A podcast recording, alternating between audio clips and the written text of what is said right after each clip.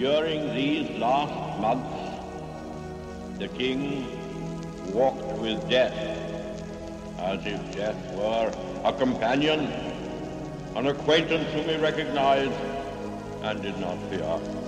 In the end, death came as a friend. And after a happy day of sunshine and sport, and after good night to those who loved him best, he fell asleep. Ladies and gentlemen, are you following the Indian situation with the attention it demands? It is your duty as citizens of the British Empire, bearing a share in its responsibilities, to form a clear opinion and make up your minds what ought to be done. Things are going from bad to worse. Great mismanagement and weakness are causing unrest and disturbance to 300 million primitive people whose well-being is in our care. And whereas his bravery, charity, and valor, both in war and in peace, have been a flame of inspiration in freedom's darkest hour, now therefore I, John F. Kennedy, President of the United States of America, under the authority contained in an act of the 88th Congress, do hereby declare Sir Winston Churchill an honorary citizen of the United States of America. Mitt konunganamn skall vara Karl den sextonde Gustav. We shall never surrender. allen Zeiten nicht die Mehrheit. Kom inte med en sån jävla provocerande och aggressiv ton mot mig. Där har våldet triumferat. Ask not what your country can do for you. Ask what you can do for your country. Ska vi verkligen öppna en till flaska? ja, vad fan har du att välja mellan? Skål, ta mig fan! I have a dream. Ah, I see you look at your leader. And I too look to you, Paul Bauma. It's one small step for man, one giant leap bla bla bla bla bla bla bla. bla. Välkomna tillbaka för del två mm. av eh, Winston Churchill. Precis, vi är salongsberusad historia. En berusad eh, sommarbris som sveper in över... ja, jag, eh, fan, ska jag De nyktra vidderna. Ja, precis. Ja, tack för att du avslutade. Ja. Jag var lite vilse. Jag gjorde ett försök.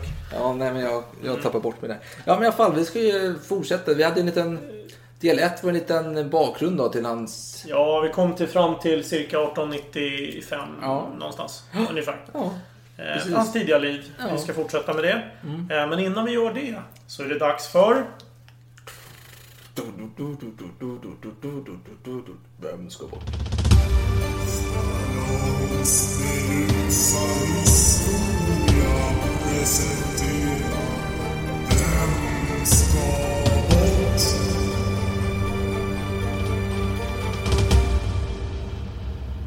Och ställningen är 15-10 till dig. Jag kammade hem Mm. Fortfarande. noll poäng tyvärr förra Ja. gången. Jag var, jag var i dålig form. Jag är fortfarande i dålig form. eh, Plus att jag nog inte hade klarat den ändå. Så att eh, vi går vidare. Vi vänder blad. Eh, Är du redo? Jag är alltid redo. Nåväl. Första namn. Fan, namn. Vi har Napoleonkrigen. Napoleonkrigen. Vi har Marabou. Marabou. Vi har Studentsången. Studentsånger. Eh, sången. Sången. Sen har vi Carl Michael Bellman. Alltså, jag känner mig... Jag är trög. Eller jag har inte någon form av koppling till detta. Nej, du pratar, du, vi tar igen så fundera. Vi kan prata lite om det så kanske lättar upp. Ja, men jag förstår inte hur du ska få upp studentsång, Marabou och Napoleonkrigen. Kanske någon som ska bort. Ja, jo, jo. Ja, inte jättelätt. Nej. Finns det någon koppling mellan Marabou och Bellman? Bellman, musik, studentsång. Vilka fler var det? Det var Na- Napoleon... Napoleonkrigen. Ja. Eh, Marabou. Studentsången. Och Carl Michael Bellman. Åh, jag känner mig som kommissarie Japp här. Alltså, det är lite rövligt. Så kände jag också för bara en timme sedan här när vi spelade in del ett. Alltså, jag vet inte. Vill du dra Jag, på en... jag drar en klunk först av Brigadier Winston Kör så, Churchill. här och kanske komma till insikt. Jag tror inte att Marabou ska bort eftersom att det är från Sundbyberg och du gillar Sundbyberg. Bellman. Alltså jag tänker Sven-Bertil Taube sjöng om Sundbyberg. Fan han koppling för, till Bellman, vet du fan. Vet du att han kanske har sjungit lite. Eh, Napoleonkrigen, jag hatar Napoleon så jag vill alltid ta bort Napoleon. Eh, ja, student som... Jag tar bort Napoleonkriget. Ja, Det är Bäh. fel. Mm. Rätt svar är Carl Michael Bellman ska bort. Carl Michael. Den enda som jag kunde koppla ihop något med. Marabou. Mjölkchoklad Marabou. Ja, vänta. Marabou i någon stad? Nej, jag vet inte. Du får säga till om du ger upp. Ja, jag ger upp. Jag kan nog inte komma med så mycket tips här. Mm. Kopplingen är Bernadotte. Bernadotte. Ja, I okej. Napoleonkrigen, Bernadotte. Ja. precis, han var inblandad i alla Ja, vänta. Bernadotte för som, eh, Han är med Marabou. Han har gjort signaturen. Turen, för precis, Marabou. Stämmer precis. fint. Studentsången. Prins Gustav har eh, gjort musiken. Alltså en eh, Bernadotte, sångarprinsen. Ja, ja. Så att eh, det finns en koppling till studentsången. Så- Fast den är inte lätt. Men det, det, jag måste ge mig själv godkänt för... Ja, det var bra. Alltså, oh, borde jag ta. Ja. Ja, men det, du leder fortfarande så du ska Ja, inte vara så ledsen över Jo, det. jag är jävligt besviken. Ja, 15-10. Skit också. Mm. Helvete, kan vi göra om detta? Nej, det kan vi inte göra. Nu fortsätter vi. Helvete. Ja.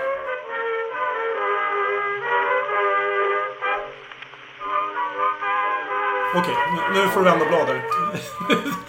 Det är svårt att släppa detta alltså. Ja, men det, det var ju svårt. Alltså, jag, Nej.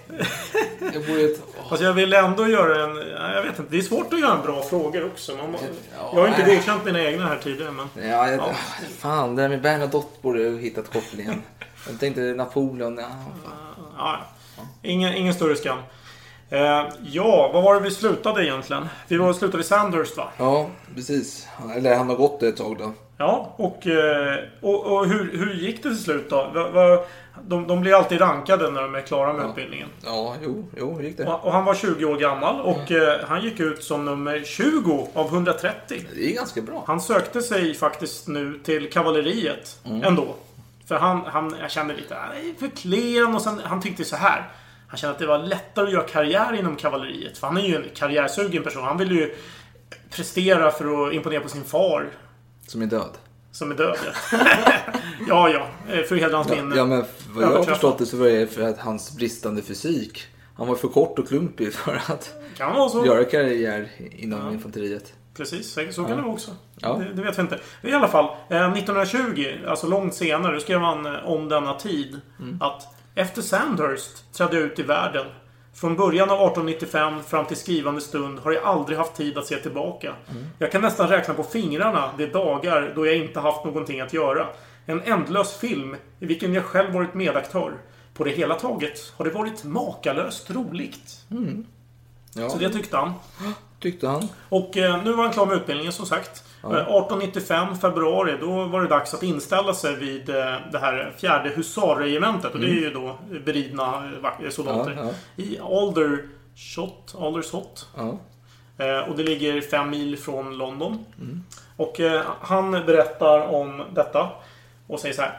Jag har en fruktansvärd träningsverk. Men hoppas snart bli bättre. Tack vare varma bad och massage. Eh, Ja. Och då funderar jag. eh, Bad och massage? Det låter lite lyxigt, eller hur? Ja, jo, det, det tar man Och, dyra och, pengar och det för. var det faktiskt den här tiden. Alltså han, han fick frukost, frukost på sängen. Mm. Han hade några timmars ridskola och exercisövningar. Men mycket fritid. Ja, jo. Det var ju så det... Alltså, han, om man tittar på hans schema var det inte så jätteansträngande saker. Nej, och, och han hade mycket fritid som sagt. Vad gjorde han då? Han hade hästhoppning, Mm. hästpolo. Han var dålig i golf. Mm. Och, och då tyckte han det var ointressant. Eh, Eftersom det, han var dålig på det. Och på kvällen, vad gjorde han då? Han spelade kort såklart. Det gjorde ju alla de här äh, gamla 1800-talsmännen. Ja, det, det är ju karaktärsavgörande. Ja, Vad är det för han- människa? Men, och vad tyckte han då om den här tiden av eh, ändlöst med polo och allt vad det kan vara? Jo, han skriver så här till sin mor. Ju mer jag ser av soldatlivet, desto mer tycker jag om det. Mhm. Men desto mer övertygad blir jag också om att det inte är min lott i livet. Nå, vi får se kära mamma. Och sen skrev han också Politiken spelar ett utomordentligt sådant och det är värt att vänta på en god hand innan man kastar sig in i det. Precis. Så där gör en referens till sitt kortspel Ja, också. jo, han, har ju, han vill ju in i politiken. För hans far hade ju varit eh, in, inblandad i politiken och haft ganska hög post. Tror jag var som finansminister. Men sen gjorde han bort sig. Jo, han, skulle, han, gjorde, han gick all in då, om vi ska fortsätta med korttermer här. Ja, och för han, tänkte, han, han hotade med att han skulle avgå om inte han Mm. fick igenom sin vilja. Och eftersom han var så populär trodde han att det kommer Det gå. kommer inte hända. Och de bara, nej men stick då för fan. Och då var hans karriär förstörd då. Men, Ja, och det pratar man inte så mycket om i Churchill-hemmet. Det liksom, det, det var traumat. Ja, precis. Det är fruktansvärt. Nej, och han, men Churchill vill då, alltså det, andemeningen utav det han säger är att han måste ha erfarenhet och ha en meritlista Ja. innan han går in i politiken. Precis. Och, och apropå det här med trauma. Eh, sen, sen tidigare så vet vi att han har haft flera anhöriga som har dött. Mm. Bland annat hans pappa. Och nu i juli 1895. Då har ju då eh, kanske en av de viktigaste personerna i hans liv. Mm. Eh, Mrs Everest dött. Eh, 62 år gammal. Och det var ju så att hon blev ju, fick ju sparken utav hans mormor. Ja, men det var ju för att de hade brist på pengar. Ja, precis. Men, och mormor hade nu också dött. Men Churchill blev ju så berörd utav, eller Winston då. Mm. Han blev så berörd utav detta och klagade. Så hon fick faktiskt sex månaders eh, månadslön. Precis, och de höll ju brevkontakt eh, efter att hon hade blivit avskedad. Ja. Och eh, Churchill, eller Winston, skickade ibland lite mindre summor också. Mm. Och eh, när, när han fick veta att hon mådde dåligt då, var döende. Så besökte han henne på hennes dödsbädd och stannade där i två dygn. Och betalade för hennes gravsten dessutom. Ja. Så skrev han dessutom till sin mor Mm. att jag känner mig mycket nedstämd och inser att jag aldrig har förstått hur mycket stackars gamla Womb betydde för mig. Och Wom var hans smeknamn för henne sen han var liten. Mm. Och från den här stunden då så var det bara han och hans mamma Jenny och brodern Jack kvar hans Ja. familj. Ja, precis. Det var, det var inte så många kvar. Nej, det var, det var dags helt enkelt att försöka bli vuxen nu då. Och göra rätt för sig. Ja. Eh, Så att i november 1895 Mm. Då försöker han skaffa de här, meri- de här meriterna som vi pratat om. Mm. Eh, Och eh, det är ett inbördeskrig eller ett befrielsekrig i Kuba som Ja, pågår. ja, jo, för det är så här. För, förlåt att jag avbryter. Mm, ja. Men man måste ju i sin roll då i hans regemente så ska man infinna sig i Indien och stationera där några år. Mm, nio men, år, tror jag. Ja, men innan han åker dit så tar han, får han tio veckors ledigt.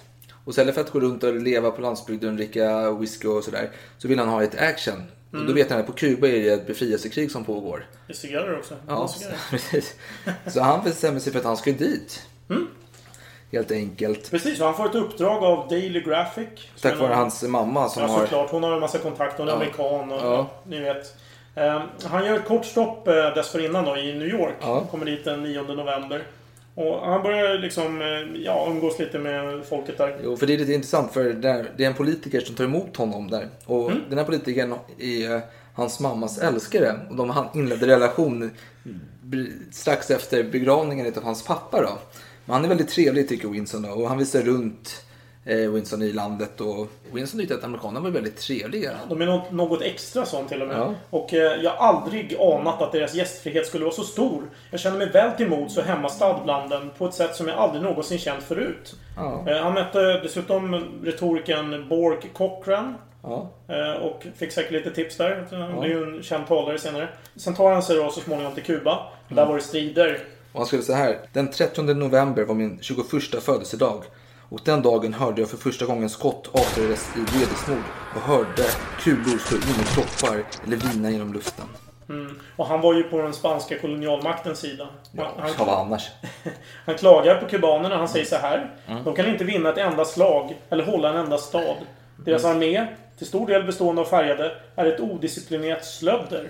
Mm, och han skrev en massa artiklar om fick, detta han fick kritik för det här Ja, såklart. ja, men det- kanske inte av den anledningen själva tror det här. Utan det var ju för att det är opassande att blanda sig i en konflikt som man inte har att göra med. Men Han, hans uppdrag var att skriva artiklar hem till tidningen, Daily Telegraph vad den hette. Mm. Daily Graphic hette den, förlåt. Och eh, hans artiklar var ju inte direkt populära.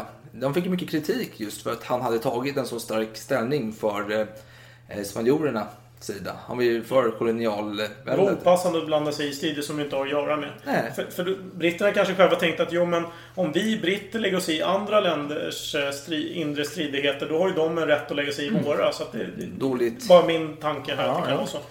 Och han, hans, det som eh, påverkade honom mest under den här tiden var ju hans eh, fortsatta intresse för cigarrer som intensifierades ganska rejält här. Samt att han började ta sig gästa på eftermiddagarna, vilket han kommer att göra i framtiden också. Så det var det han fick med sig främst då. Och Mm. nu väntar det då nio års tjänstgöring i Indien.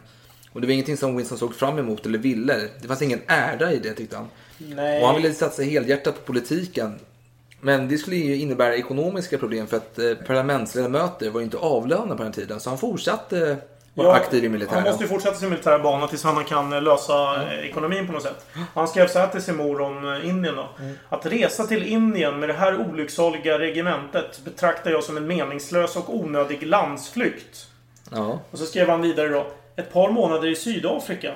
Det skulle ge mig sydafrikanska medaljen och troligen befordran. Därifrån snabbt till Egypten för att återvända med ännu ett par utmärkelser inom ett eller annat år. Och smida om mitt svärd till ett dokumentskrivna av plåt. Ja, men han har ju sin plan klar. Han Han, plan klar. han vill ha äran och för att kunna komma in i politiken. Ja. Och han vill ha action. Han vill inte sitta i någon tråkig rosenbuske i Indien. Och Nej, men nu blir det tyvärr så här att 1896, den 11 september, då seglar han till Bangalore, Indien. Mm.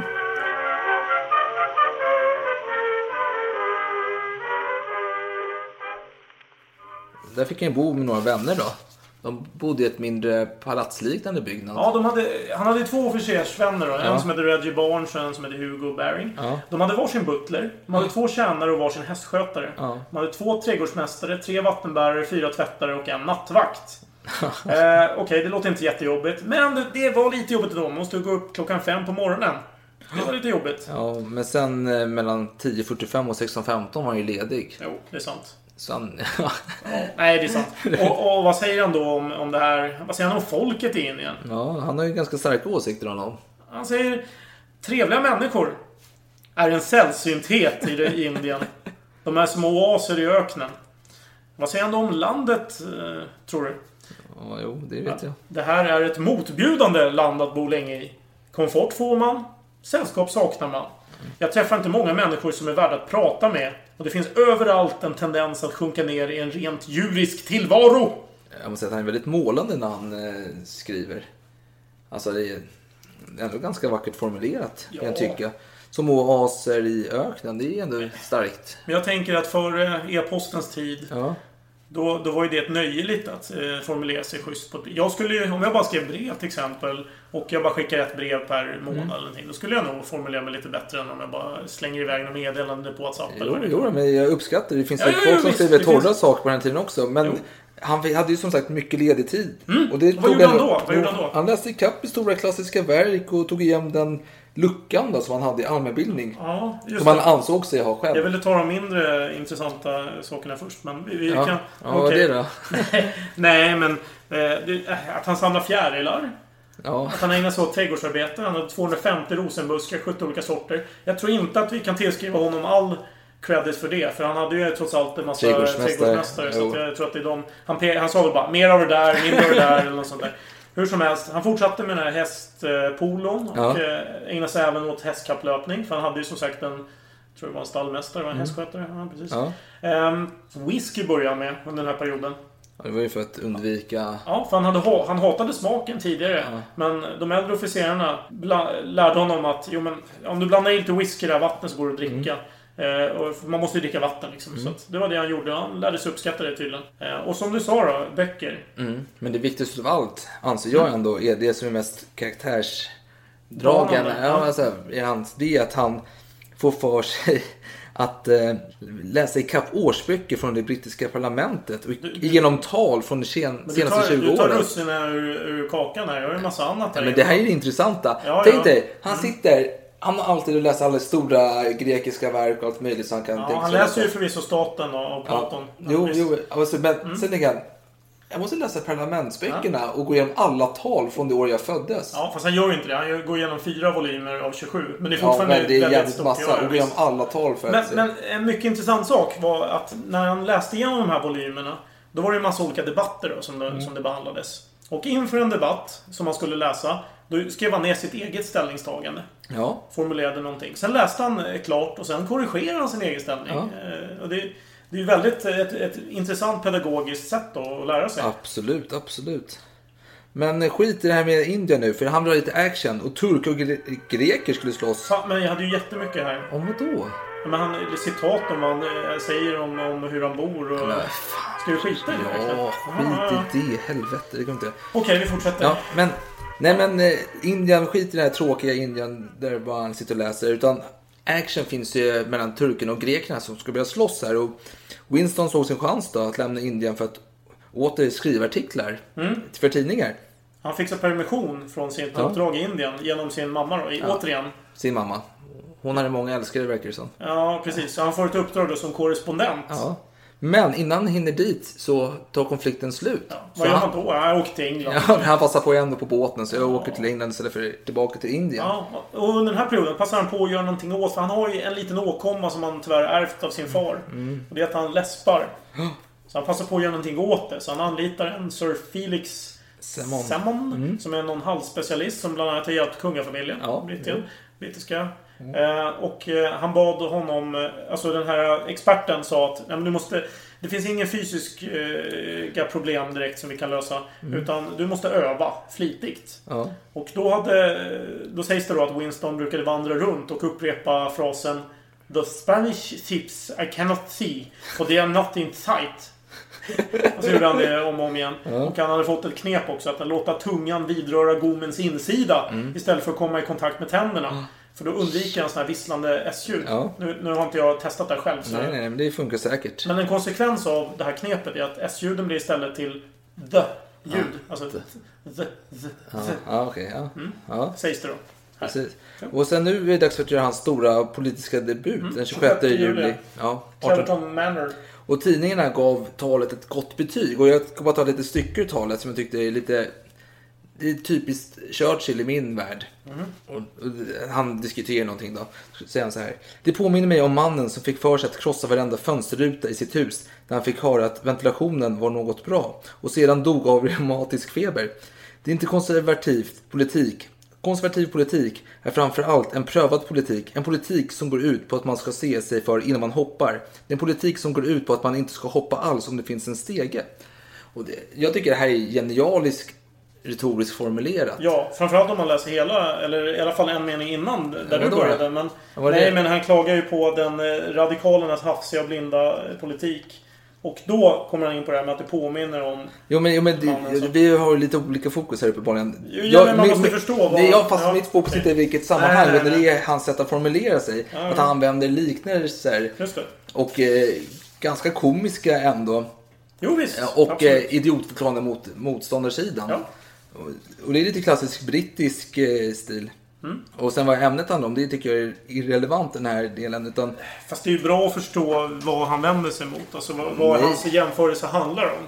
Annars är det, ja men skitsamma. Nej, det- det vi går vidare. det Vi handlar kan om hans inte- teknik. Ja, men vi kan inte hänga fast vid det här. nej, men det är hans teknik som är Ja, intressant. Att okej. Han har ju bra Jo, jo. liknelser. Ja, ja, men för att förstå... Som är komiska. den- Ja, Men jag det behöver förstår inte. Men okej, vi går Nej. vidare. Vi, vi står Äh. Käbbel. Käbbel. Okej. Eh, 1897, augusti.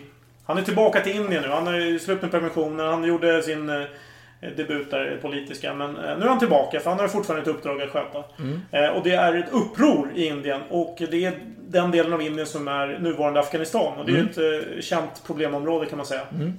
Så han åkte dit som krigskorrespondent för Daily Telegraph. Så han är alltså inte där i egenskap av officer ännu. Men han blir ju det.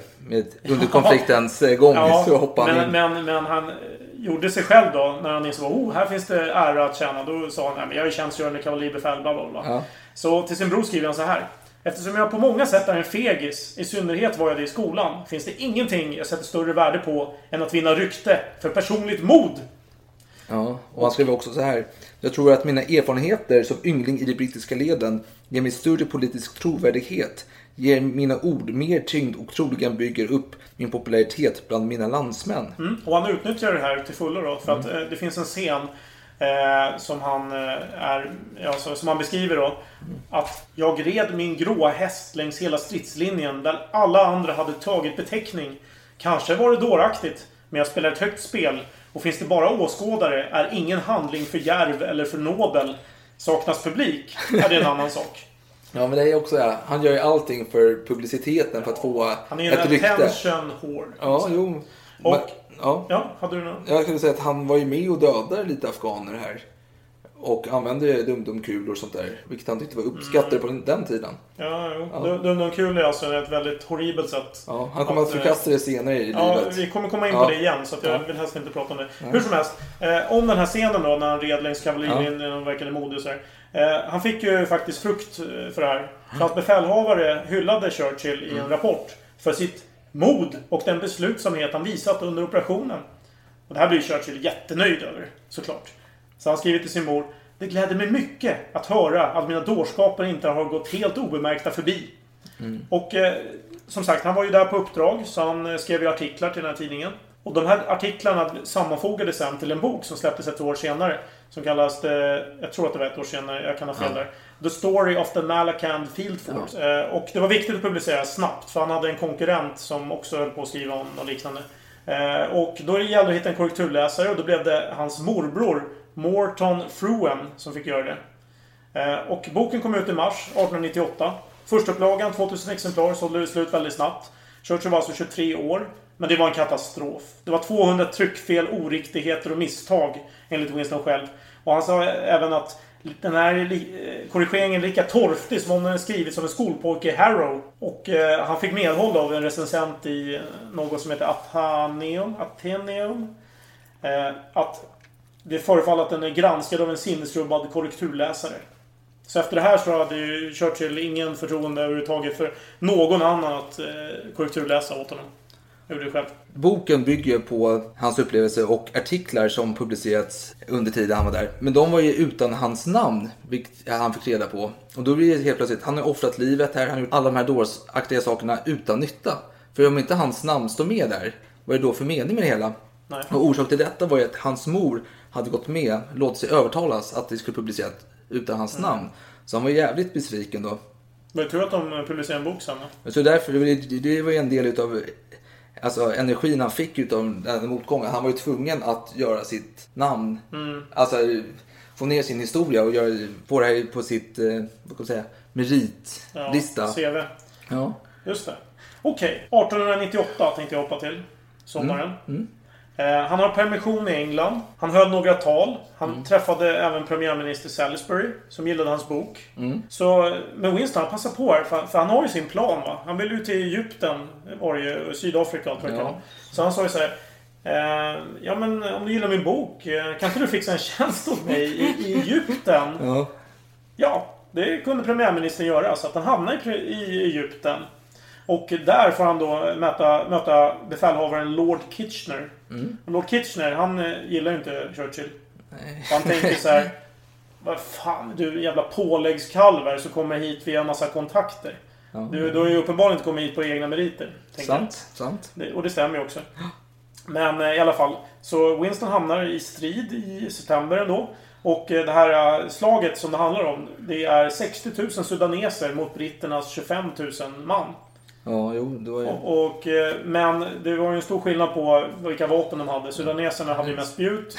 Eh, britterna hade en, nyuppfunna kulsprutor Ja. av någon bra sort där. Så det var ju 15 000 sudaneser som sårades och 10 000 dog. Om man jämför det med britternas då, Ja. 48 döda och 428 sårade. Och de, och de flesta eh, dödade på britternas sida, det var för en, en ganska kanske onödig kavalleri, kavallerichock då som brittiska eh, kavalleriet ägnade sig åt. Ja. Och Churchill var ju såklart en del av det här anfallet. Jo. Men han hade skadat armen och han, Ja, det var ju lite han, intressant. han red lite i bakgrunden Ja, nej, Han- han var ju på väg, han drog i sabeln, var på väg fram här. Sen, aj, fan ont i axeln, jag måste vända om och ta min pistol istället. Och, Ja, ja, han är en slacker helt enkelt. och Men- lyckades... Men trots allt det här att han bara hängde i bakgrunden var en sån här backseat driver på något sätt så dödade han minst tre fiender med sin eh, pistol. Och den var laddad med dumdumkulor Ja. som du tidigare nämnt. Och det här är ändå anmärkningsvärt för ett år senare Mm. eh, i eh, andra boerkriget så kallar han boerna för omänskliga som laddar sina vapen med sådan ammunition. Ja, jo, men det, det vänder snabbt Ja, i hans det- värld. Precis. Så, eh, men två dagar efter den här striden så berättar han så här. Du vet vilken tur jag brukar ha vid sådana tillfällen. Jag var praktiskt taget den enda officer som klarade mig med kläder, utrustning och häst i behåll. Jag avlossade tio skott med, min pistol. Alla nödvändiga och hade just slut på magasinet när vi kommit igenom den värsta röran. Jag känner mig aldrig det minsta nervös. Men faktum är att eh, efter den här kavallerichocken och eh, när anfallet var över oss så dök plötsligt en fiende upp. Ja. Och då berättar Churchill att hur han har kommit dit vet jag inte. Han måste ha hoppat fram i något buskage eller någon håla. Alla männen kastas över honom, stack honom med sina lansar.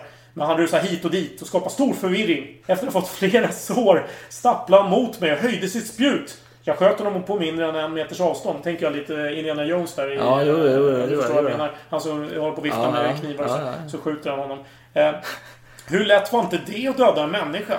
Men jag bekymrar mig inte över det.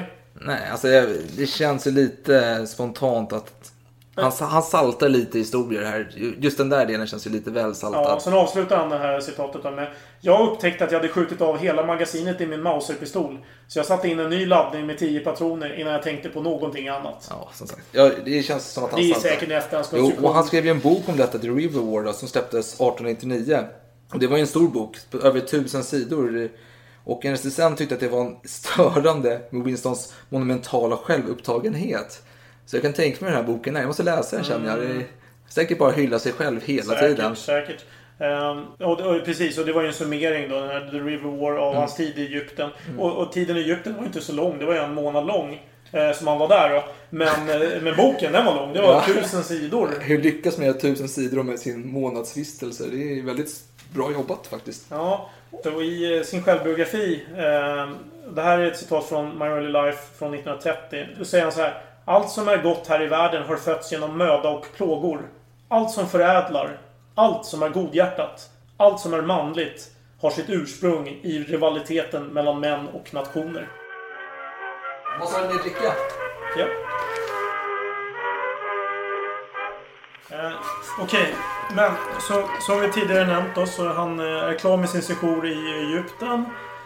Och eh, i mars 1899 då har han eh, tröttnat nu då på eh, soldatlivet. Mm. Och han begär avsked ur armén. Mm. Och återvänder till England. Mm. Eh, och eh, då släpper han en roman som han har eh, filat på tidigare men som han var tvungen att pausa på grund av Det den var andra. Indian-tid när han började med den va? Ja, det var Mm. tidigt i alla fall. Eh, och den romanen heter Savrola. Mm. Och eh, den kom först ut som en följetong en tidning och eh, släpptes som eh, bok nästa år, skrev jag här. Men skitsamma. Men det, det, här var, det här var inte en bok han är stolt över. För den var Nej. pinsamt självförhärligande. Den sågas av kritiker. Och Winston själv, han skäms över den. Han vill att, få- att den ska glömmas bort. Ja. Så det, han gick för långt helt enkelt. Han är självförhärligande och det kan funka. Det kan vara charmigt till viss gräns men Mm. nu gick han för långt. Eh, hur som helst, han fortsätter med sin eh, politikerbana nu då. Mm. Nu försöker han bli vald för nu har han ändå lite meriter i bagaget. Och eh, han börjar hetsa mot boerna. Boerna, de är ju gamla såna här kolonialmänniskor som kommer från lite diverse sköna europeiska länder sedan tidigare. Och som nu har skaffat självstyre i ett område som heter Transvaal efter det första boerkriget 1880-81. Eh, och eh, anledningen till att eh, boerna är förbannade nu, det är för att eh, eh, man har hittat guld och diamantfyndigheter. Och eh, då är det många lycksökare från Europa som åker dit. Och boerna, de känner ju sig hotade här. Att det kommer en massa europeer och eh, roffar åt sig av vårt guld och allt vad det kan vara. Så att de, de försöker stifta lagar mot, eh, som begränsar deras rättigheter. Och det här, det här ses ju som ett, eh, vad ska man säga, hotfullt från, från britternas sida. Att fan, håller de på och tjafsar med oss? Det är ju vi som vi är ju imperiet liksom. Eh, så Churchill rider på den här vågen och han skrev så här. Förr eller senare måste vi ta strid med boerna för vårt imperiums skull. För vår äras skull. För vår ras skull. Ja, vill bara lägga till det här att Mm. eftersom att han är så intresserad av boerkriget. Har ju lite till också att som du nämnde så skulle han ställa upp i val. Och han, det är valkretsen man ställde upp i. Så han ställde upp där i eh, Oldham. Men han förlorade ju. Mm. Och då måste man ju ha lite mer. Tänker, jag misstänker att han tänkte att okej, jag förlorade. Jag måste ladda på lite mer erfarenheter och lite stories här så jag kan bli mer populär och ha mer att skryta om. Och för sen blir det så att 12 oktober 1899 då bryter ju kriget ut då. Och Winston är ju på väg mot konfliktområdet för att rapportera åt tidningen Morning Post. Och med sig hade han bland annat 18 buteljer whisky, 6 flaskor vitt vin, 18 flaskor rött vin, 6 flaskor vitt portvin och så vidare och så vidare. Mm, just det. Och innan dess, innan han reser av dit så, så eh, höll han ett annat tal där han sa Jag vill inte predika krigets evangelium. Jag hävdar bara att alla manliga dygder uppstår genom konkurrens. Stenhård konkurrens! Så att nu har han vatten på sin kvarn här, för nu... Ja, men som du säger då, han ville skaffa sig mer meriter. Och han skulle till fronten, för det är ju där äran finns, eller hur? Ja. Men hans tåg, den ansattes av boer på vägen. Han var på väg till Ladysmith. Precis. Då förvandlas ju han återigen då från den här korrespondenten till militären såklart. För det, Ja. det är inte så korrespondent man vinner ära. Nej. Nej. Så, och, och eh, under den här perioden när han blir ansatt vid det här tåget, då- ska han ha sagt till eh, en stationsföreståndare som heter George Clegg. Sanna mina ord. Jag ska bli premiärminister i England innan jag dör. Ja, jo det är... Och där säger han, återupprepar han flera gånger eh, också. Men Andra de, ställen. men de blir tillfångatagna utav borerna här. Ja. Och, och, det är alltså, det är lite dämpande. Man blir negativ, man blir ledsen när man blir tillfångatagen. Men inte Winston, han ser det positivt. Han skulle säga avsevärt skulle underlätta hans inträde i underhuset. Mm, alltså precis, denna det berättade för en vän ja. Ja. Om det här att bli tillfångatagen. Ja, så han är, tänker alltid taktiskt, politiskt, strategiskt.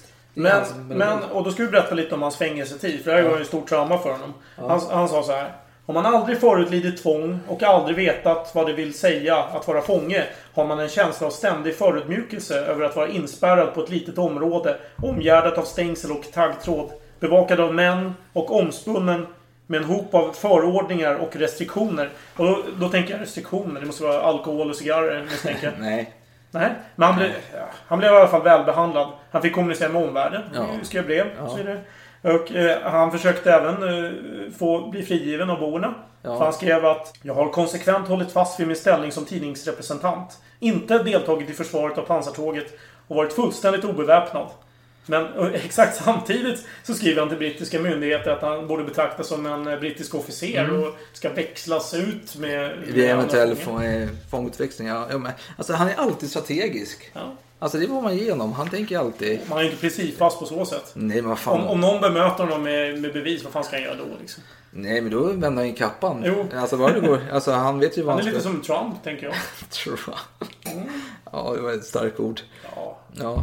Men han träffar ju några killar här inne i fångenskapen som eh, tänker fly och Winston hakar ju på den planen. Ja, han, han, han snor ju deras plan egentligen. Han, Ja, nej, han sätter, ju- Jo, men man kan säga så här. Att de hade planerat att göra någonting och de två fångarna, de, de eh, fick lite kalla fötter vid någon, kväll. men det- Men då, då utför han ja, planen men det själv. där är en förenkling. De ska ju fly. Ja, men vi ska ju förenkla. Ja, men, ja, men, men de ska ju fly och planen ska gå, ta en viss väg ut. Men där står det en vakt.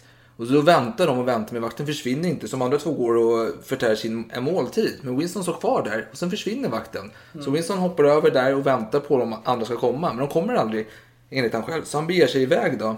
Mm. Och eh, han vandrar lite runt där vilse. Och han kom då till en, ett ställe där det fanns några väl eh, goda människor som var på hans Ja, sida. det vill säga exilbritter. Ja, så han fick ju sitt sova i ett häststall i en gruva. Mm. Och med sig fick han en låda cigarrer och lite whisky utav de där personerna. Och han var där nere i tre dagar innan han kom iväg på ett godståg som också tog Ja. tre dagar. Jag ska bara ta ett citat där Ja. från den här gruvan. De tre dagar jag vistades i gruvan hör inte till det behagligaste. Det var ett ständigt tassande av små fötter och en känsla av att någonting rörde sig. En gång vaknade jag av att en råtta galopperade rakt över mig. Ja. Men hur som helst. Han fick hjälp så småningom att ta sig vidare till Durban som är en sydafrikansk östkuststad. Ja, Eh, och där hyllades han som en hjälte. Ja. Och anledningen, troligen, är att den brittiska pressen var, pressen var i behov av positiva nyheter. Det var ju samma som, Precis. som vi tidigare talat om folkavsnittet. Att det var, det var viktigt med propaganda. Men å andra sidan, de andra som skulle rymma men aldrig rymde blev Nej. jävligt bittra över detta. Mm. Och de eh, tyckte att Winston kapitaliserade på flykten och skrev om den och tog åt sig äran för flyktplanen och så vidare. ja. Och vissa tidningar började då kritisera Winston då han inte hade uppfört sig som han borde som officer, blivit tillfångatagen och lovat att han inte skulle rymma. Men rymde i alla fall. Han betedde sig inte som en gentleman. Nej. Och Winston blev ju väldigt upprörd över alla dessa motgångar och ville då att de andra två kamraterna skulle intyga hans historia. Mm. Vilket de vägrade. Vilket gjorde att Winston hotade med att outa dem som ynkryggare som inte vågade fly. Så, där, så han Ja. är väl ändå sin pappas eh, gener tänkte jag. Precis. Jag, jag tänkte att det kunde vara kul att beskriva hur boerna efterlyste honom eh, under den här flykten. Ja, eh, att död eller levande.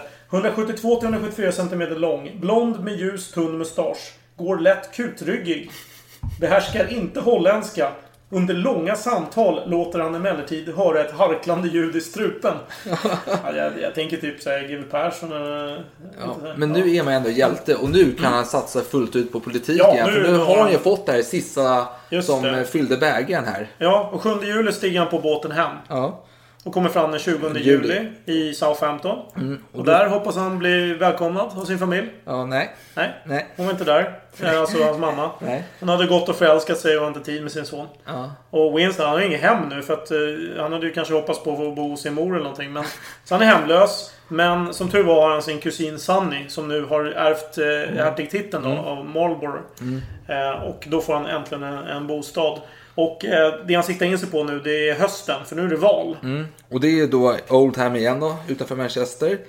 Och eh, han hade höll tal där och många kom dit. Men de var inte så intresserade av hans politik utan de ville ju höra om den här flykten han hade gjort. Mm. Så han eh, känner väldigt mycket på det då.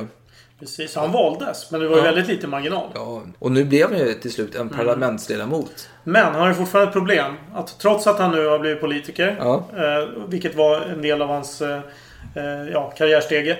Så får han ingen lön. För att det är ju lite så det funkar. I, Mm. Ja, de Eller får- det funkade då i alla fall. Ja, de fick inte pengar då. Nej, Parlaments- så han behöver tjäna pengar på något sätt. Men i och med att han skaffade sig ett namn nu. Han var ju dels känd från det där kriget och politiker. Så han kunde åka på turnéer. Jo, men det, han märkte ju när han hade talat att folk ville höra om hans flykt. Så han åkte ju runt på Mm. en turné. Han kommenterar sitt läge då. Man måste dock tänka på vad pengarna betyder för mig och hur väl jag behöver dem. Och om jag kan tjäna 3000 pund genom att hålla ett antal föredrag i de större städerna i England om krigets rent militära sida är det mycket svårt att tacka nej. Mm.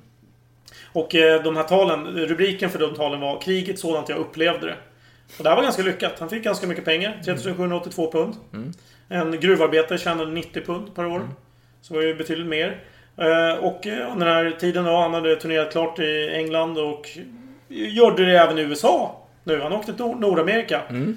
Och här fick han en chans att möta Theodore Roosevelt. Ja, vicepresident på den tiden. Ja. Men, och Mark Twain också för den delen. Ja, absolut. Och fick lite signerade böcker av Ja, Twain. ja, ja. Men Roosevelt, han blev inte imponerad alls. Eh, För han skrev brev till sin vän. Mm. Ganska okultiverad person. Liksom sin far så visar han alla tecken på lättsinne, brist på måttfullhet och fasta principer och en överdriven törst för den billiga form av beundran som ges till den som åtnjuter tvivelaktig ryktbarhet. Så det var inga fina ord. Nej, och det är intressant är att en annan Roosevelt skulle han träffa senare då, Franklin. Mm. Och hans fru beskrev ju honom som att eh, hon var helt förvånad. Eller hon hade aldrig sett en sån alkoholist vara så funktionsduglig som eh, Churchill var. Ja, och, och nu är vi helt plötsligt 1901 här. Och det händer någonting medan han är på turné. Han är i Kanada, i Mm. Winnipeg, den 22 januari. Och då händer någonting väldigt stort. Ja, det är en... Eh, en Victoria blir en salig Victoria helt plötsligt. Ja, och då talar vi såklart om den drottning Victoria. Ja. Alltså, eh, viktorianska eran är över. Japp. Eh, och den nya, den nya kungen då, Edvard den sjunde. Ja. Så skriver Churchill så här om Det glädjer mig att turen äntligen har kommit till honom och jag är mycket nyfiken på att få se hur han tänker spela sina kort. Ja, ständigt strategisk. Ja, så, men nu blir det dags att åka tillbaka till England för nu Ja. händer det ju saker. Ja. Han vill vara i händelsernas Så centrum. nu ska ni in i underhusets kammare. Ja!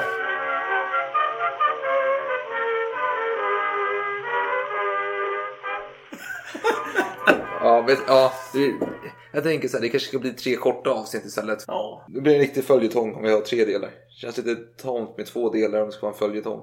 Ja. Ja, vad sägs om det? Folk orkar inte lyssna mer på oss. Nej, det är sommar, man vill vara ute och bada, inte sitta och lyssna på poddar. Men tack för att ni har lyssnat denna vecka. Vi finns på Facebook, vi har mejl och allt möjligt. Det är bara ni vet kan, kan det här vid det här laget. Det är semesterläge just nu men Ja. vi ska försöka svara ändå. Ja, jo absolut. Vi försöker ha någon som kan svara i alla fall.